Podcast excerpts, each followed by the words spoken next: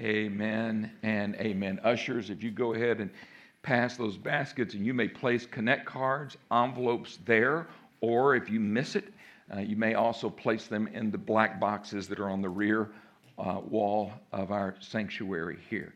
Let me just mention two very, very quick announcements. I want you to get ready, get your minds and hearts ready as soon as you get through eating all that food today and tomorrow, uh, because we're getting ready to start doing without food for a while, all right? So some of you are like, what are you talking about? Because the month of January is a time of consecration for us as a church. Together as a church family, we do a lot of fasting and praying. And I know that's fasting isn't the message you want to hear on Christmas weekend, I know, but that's that will make a big difference in your life, and it's going to make a difference for those that we target our fasting and prayer towards. So, 21 days of prayer and fasting begins on January the 9th and through the 29th. So, those three weeks will be dedicated to not just for you individually, but for us connected corporately in, in a unison. Uh, we're going to be fasting, and I'm going to be giving you a lot of guidance on that a week from tomorrow. That'll be January 1. And that's a good way to start off the new year. We'll be talking about awakening and how God has awakened in the past and how He wants to awaken us today. And I'll be introducing the subjects that we'll be covering during the course of these 21 days. So get your hearts ready. If you say, Well, I, I, don't understand fasting or I'm not sure how to go about it, we've prepared a booklet for you. It's available for you out at the Welcome Center. There's also um, there is a scan QR code that you can use. We don't have all the resources on that, on that page yet, but they will be there within a week and uh, it'll tell you all of the things. We're going to give you all kind of resources to help you pray more effectively, help you pray more powerfully, to help you fast more effectively during that time. So pick up one of those if you're unfamiliar with fasting as a practice and as a spiritual discipline, and we'll help you. Also, I'm really excited to tell you that uh, we're rapidly approaching uh, getting more and more people interested in our Holy Land tour that's coming up November of 2023 excited uh, putting together the details of that now. Uh, there are brochures available for you if you're interested. Our network of churches and ministries are sponsoring this uh, Holy Land tour. If you're interested, these brochures are available for you at the Welcome Center.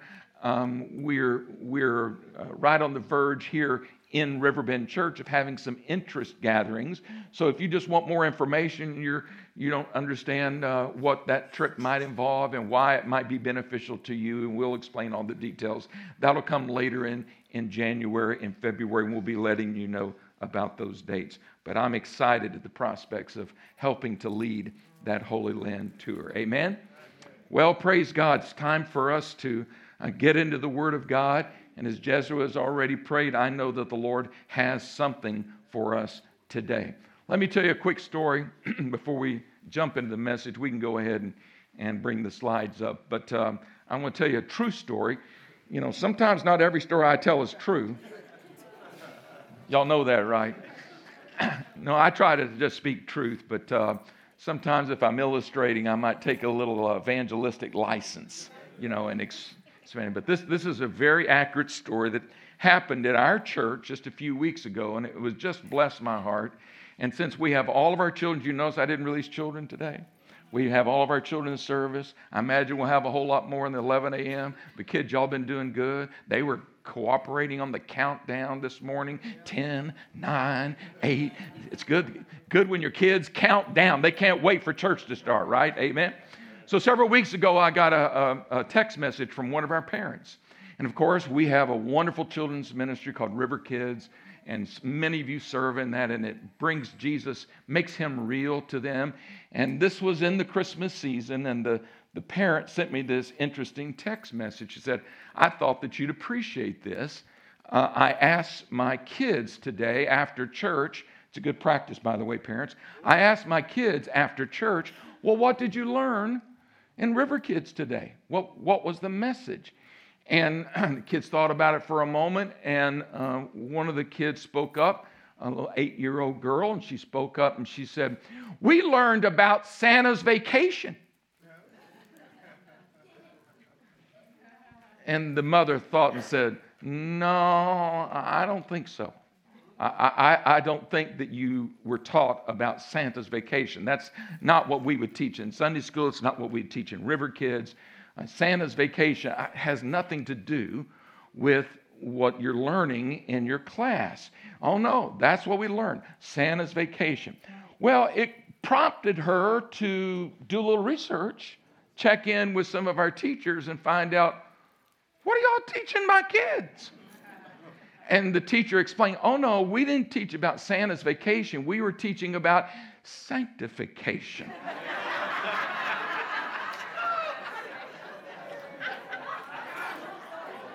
First of all, I was relieved. Secondly, I was concerned that eight year olds were trying to learn about sanctification. Anyway, but this morning I've got good news for you. I'm not going to teach on either one of those this morning. But I do believe that I have a message that will bless your hearts today. We're going to speak to you today uh, on, the, on the title, What's in a Name?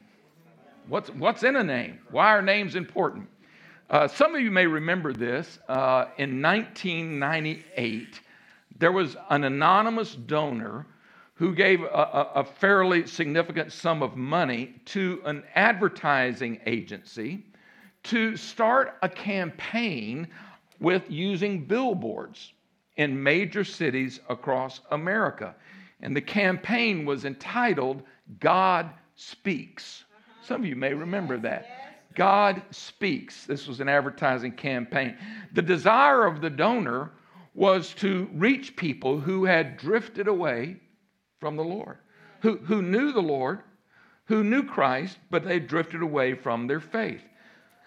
The campaign was so well received and people, oh, so many comments came in to the advertising company that the Outdoor Advertising Association of America, some kind of a collective that parts of advertisers and billboard companies across America, decided to adopt the campaign as a new PSA, a new public service announcement. And uh, so they expanded it and began to run uh, ads on 10,000 billboards in major cities nationwide. And it was incredibly well received. Most of you aren't old enough to remember that, but I remember it. And I wrote down just a couple of the, the sayings. So if you can just picture driving on the middle of a busy thoroughfare, a busy intersection. Uh, I, re- I remember first seeing them, I think, in Houston, Texas, on a trip that I was down there, and I was like, what? And looked up without billboard. And here's some of the sayings. So one of the billboard sayings would be this Wherever you go, there I am. Signed, God. Wherever you go, there I am. Another one said, it said, that love thy neighbor thing, I meant that. Signed, God. Another one was, keep using my name in vain and I'll make rush hour longer. Sign, God. And I didn't write these. All right. Another one was, I like this one the best. Don't make me come down there. Signed, God. Well, aren't you glad that we have a God that still speaks? Amen. And while uh, those messages are, are obviously designed simply to get people's attention, and people who have maybe tried to forget about God, it put it right in their face. Now, these sayings are kind of catchy and designed to make people think, but I've got news for you here this morning. God has actually come down to earth in the form of his son, Jesus Christ, and it is that which we put our focus during Christmas time. I want you to look at a passage of scripture this morning that I'm going to use to, to uh, teach from and share from very briefly. And this is an abbreviated service, or at least that was the rumor before I got up here. So, anyway, Matthew chapter 1, verses 21 through 23. I'll actually start in part of verse 20. And uh, so, listen to this. This is so, this is God's preparing us for the arrival of his son Jesus in the dialogue that an angel had with Joseph. How many of you know this must have been a difficult thing for Joseph when the early days? I mean, this was a shock, right? So, beginning in verse 20 of uh, Matthew chapter 1. It says, But after he had considered this, an angel of the Lord appeared to him in a dream and said, Joseph, son of David, do not be afraid to take Mary home as your wife, because what is conceived in her is from the Holy Spirit. She will give birth to a son, and you are to give him the name Jesus. Can everybody say Jesus? Jesus? You are to give him the name Jesus because what? Because he will save his people from their sins. Verse 22. And all this took place to fulfill what the Lord had said through the prophet. The virgin will conceive and give birth to a son, and they will call him Emmanuel. Everybody say Emmanuel? Emmanuel. Which means God with us. Now, how many of you know that in the Bible, if you know anything at all about the Bible, you know that names mean something? Names were significant. Unlike today, where you know we come up you know we go and look through a bunch of books to come up with the most clever name i think today you know the days in which we live it's you know forget calling your child john or your daughter you know some simple name. No we got to find we're trying to find unique names now. We don't want trying to find a name that nobody else has used. Well in the bible it wasn't so important but what was important was the meaning of the name.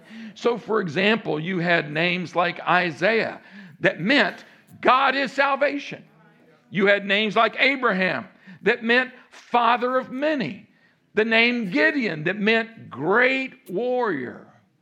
So those names had significance.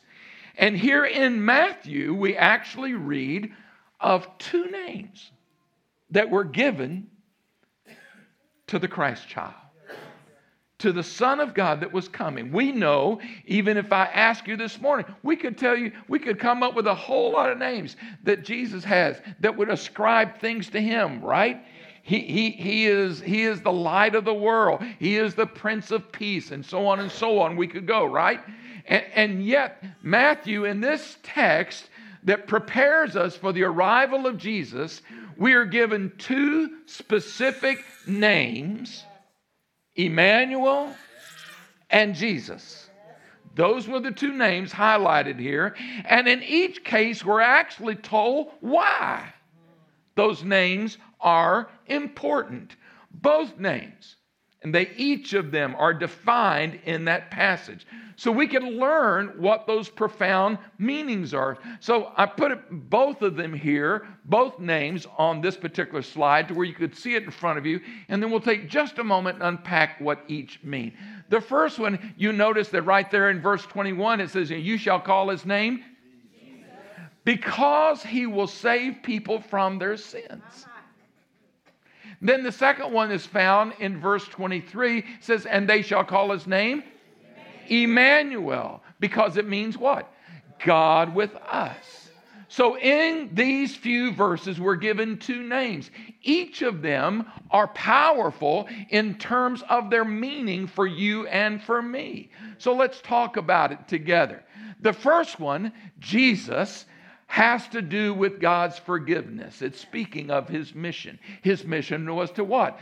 To provide forgiveness from our sins. The second one, Emmanuel, it has to do with God being with us. The fact that it is His message is to be that He is now with us through His Son, Jesus. So let's consider these two names and we'll do them in reverse order, all right? So we'll take Emmanuel first and then we'll tell Jesus just for a moment. Emmanuel, we know, in fact, the scripture is specific to tell us what Emmanuel. He gives him the name Emmanuel, not just because the prophet prophesied 700 years before, and he shall be called Emmanuel in Isaiah chapter 7, verse 14, but it's because of what the name meant. He wasn't named Emmanuel because it had a nice ring to it. It wasn't named Emmanuel because it was easy to spell. He was named Emmanuel because of what Emmanuel meant. Emmanuel means what? God with us. I don't know about you, but that is meaningful to me. You know, the God that we serve is a with us God. He's not a distant God, He is a with us God. He is not a distant deity. Many people view God as majestic, they'll view God as mighty. They believe in the existence of, they don't like to give personal names, but they'll say there is a, a, a greater one, there is a creator, there is a, a force, there's a higher power. We sometimes uh, in studies, we, we actually call those deist. So, deism is a common philosophy which recognizes that there is a higher power. Many of them will even credit him for being a creative power, but they don't want to give him any credit for being involved in our lives. He's a distant being, but he doesn't intervene. He doesn't have anything to do with what's happening in your life or my life. Those are deists. But let me tell you, a deist is not a born again Christian. Because to be a child of God, to be born again, you got to believe more than God is just great. You got to believe that He is with us, that He has come in the person of Jesus Christ to be with us. He's not just out there in the starry sky watching you from a distance. We've been left here all alone to fend for ourselves. The Bible says the, the Bible says God didn't just create the world and walk away from it. He created the world, he created man and woman for what? For intimacy for connection because He wanted you to love Him. He wanted to pour out His love on you. And He promises in the Bible some things that clarify this to us. He tells us in John chapter 14, Jesus Himself. Emmanuel himself says this to his disciples. He says, Listen, the Holy Spirit's going to come in a different way. You already know him because he's been living with you. In how? Because Jesus had been with them for three years. And he said, I have the Holy Spirit in me. I've been baptized in the Holy Spirit. The Holy Spirit's all over me. I'm anointed by the Holy Spirit to proclaim liberty to the captives. So you know the Holy Spirit. He's been with you these three years. But get ready, guys, because he's getting ready to be in you. He's been with you, Emmanuel. I've come to be Emmanuel, but the Spirit that I am bringing and sending, He's going to live on the inside of you. Listen, Emmanuel is an important name for us to grab hold of. Hebrews 13, verse 5 is well known, where the Bible tells us God t- speaks to us, I will never, ever leave you. I will never forsake you. And a newer translation says, God says, I will never fail you. I will never abandon you. That is God's promise to every one of you here this morning is that you can know Emmanuel, God with us. He didn't do this from a distance. He did it to get up close. He did it to have intimacy with you. We today do not have to fear being alone or being orphaned or being abandoned. You may have experienced loss in your life and grief in your life, but I have good news for you today. Emmanuel has come. God with us. And He wants to put His loving arms around you. He wants to do heart surgery for you and to give you a new heart to remake you from the inside out and to place His love, His presence, His power on the inside of you to make you a new person where old has passed away and all will become new. That's what it means to have Emmanuel to always have God with us. It is good news. There was a second name. The first one was Emmanuel to teach us what? That God is with us, that his presence is here. That's his message. I, am here to be with you. But also, he was told, name him Jesus. Isn't it interesting? Those two names juxtaposed God is with us, Emmanuel, and you're to name him Jesus. Yeah, you see, the name Jesus was significant. It was significant because of what the name Jesus actually meant. The name Jesus was a common name used during that time. It was a name like today, you might use the name Joshua or John. Those are common names. That first name, his actual name, would be Jesus, or, or in the, it was a Greek name taken from the Hebrew language, Yesu. Have you heard the word before, Yeshua? Okay, so Yeshua is the name where Jesus derived from. So it's actually the same word Yeshua for Joshua in the Old Testament. So when you say Yeshua, you're speaking of Jesus, but in a Hebrew reference. So the full name actually means, it means Jehovah saves.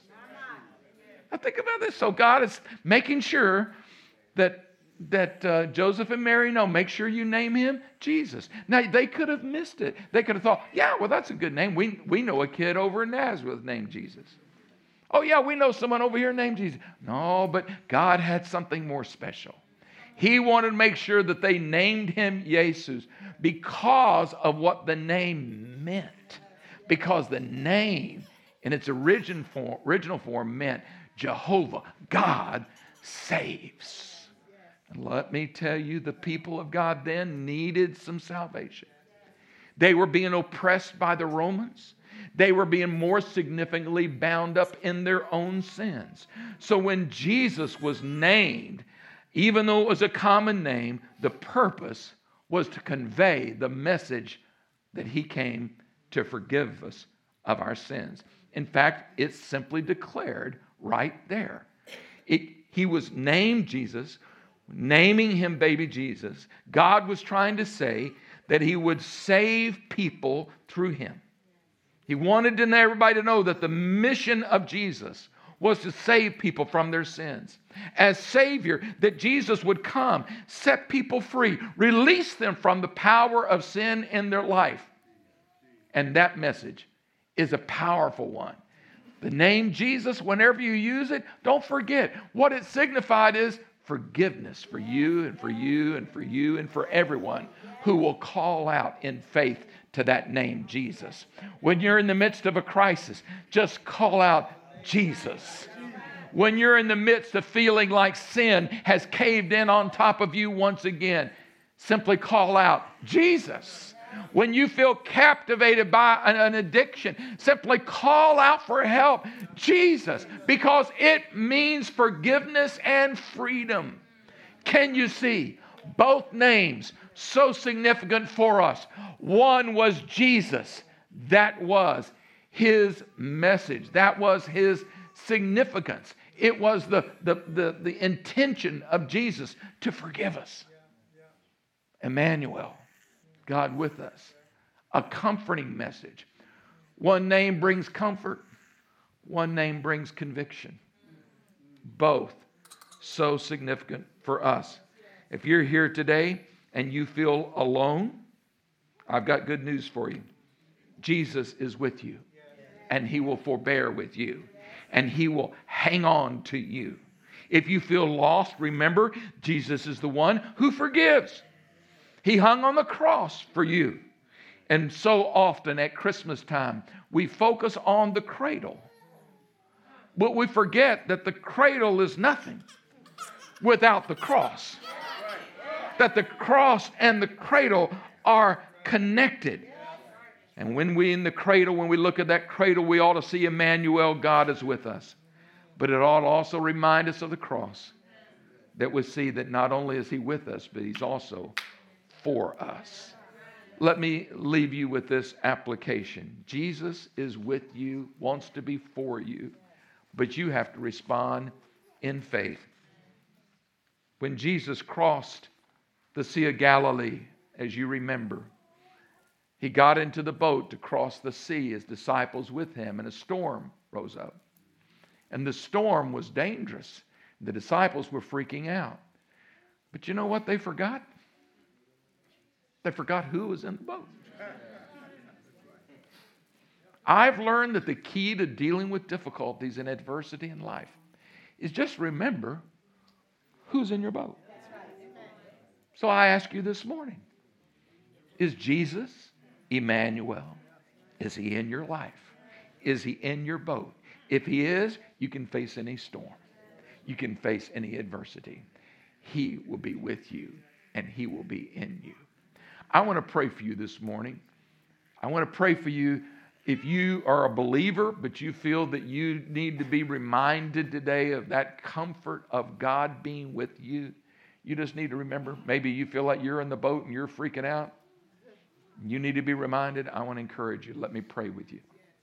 If you're this morning and maybe you are one of those who's drifted from your faith and you need to re- be reminded that He is more than just some distant God, He wants to be near us through His Son Jesus in relationship and in fellowship.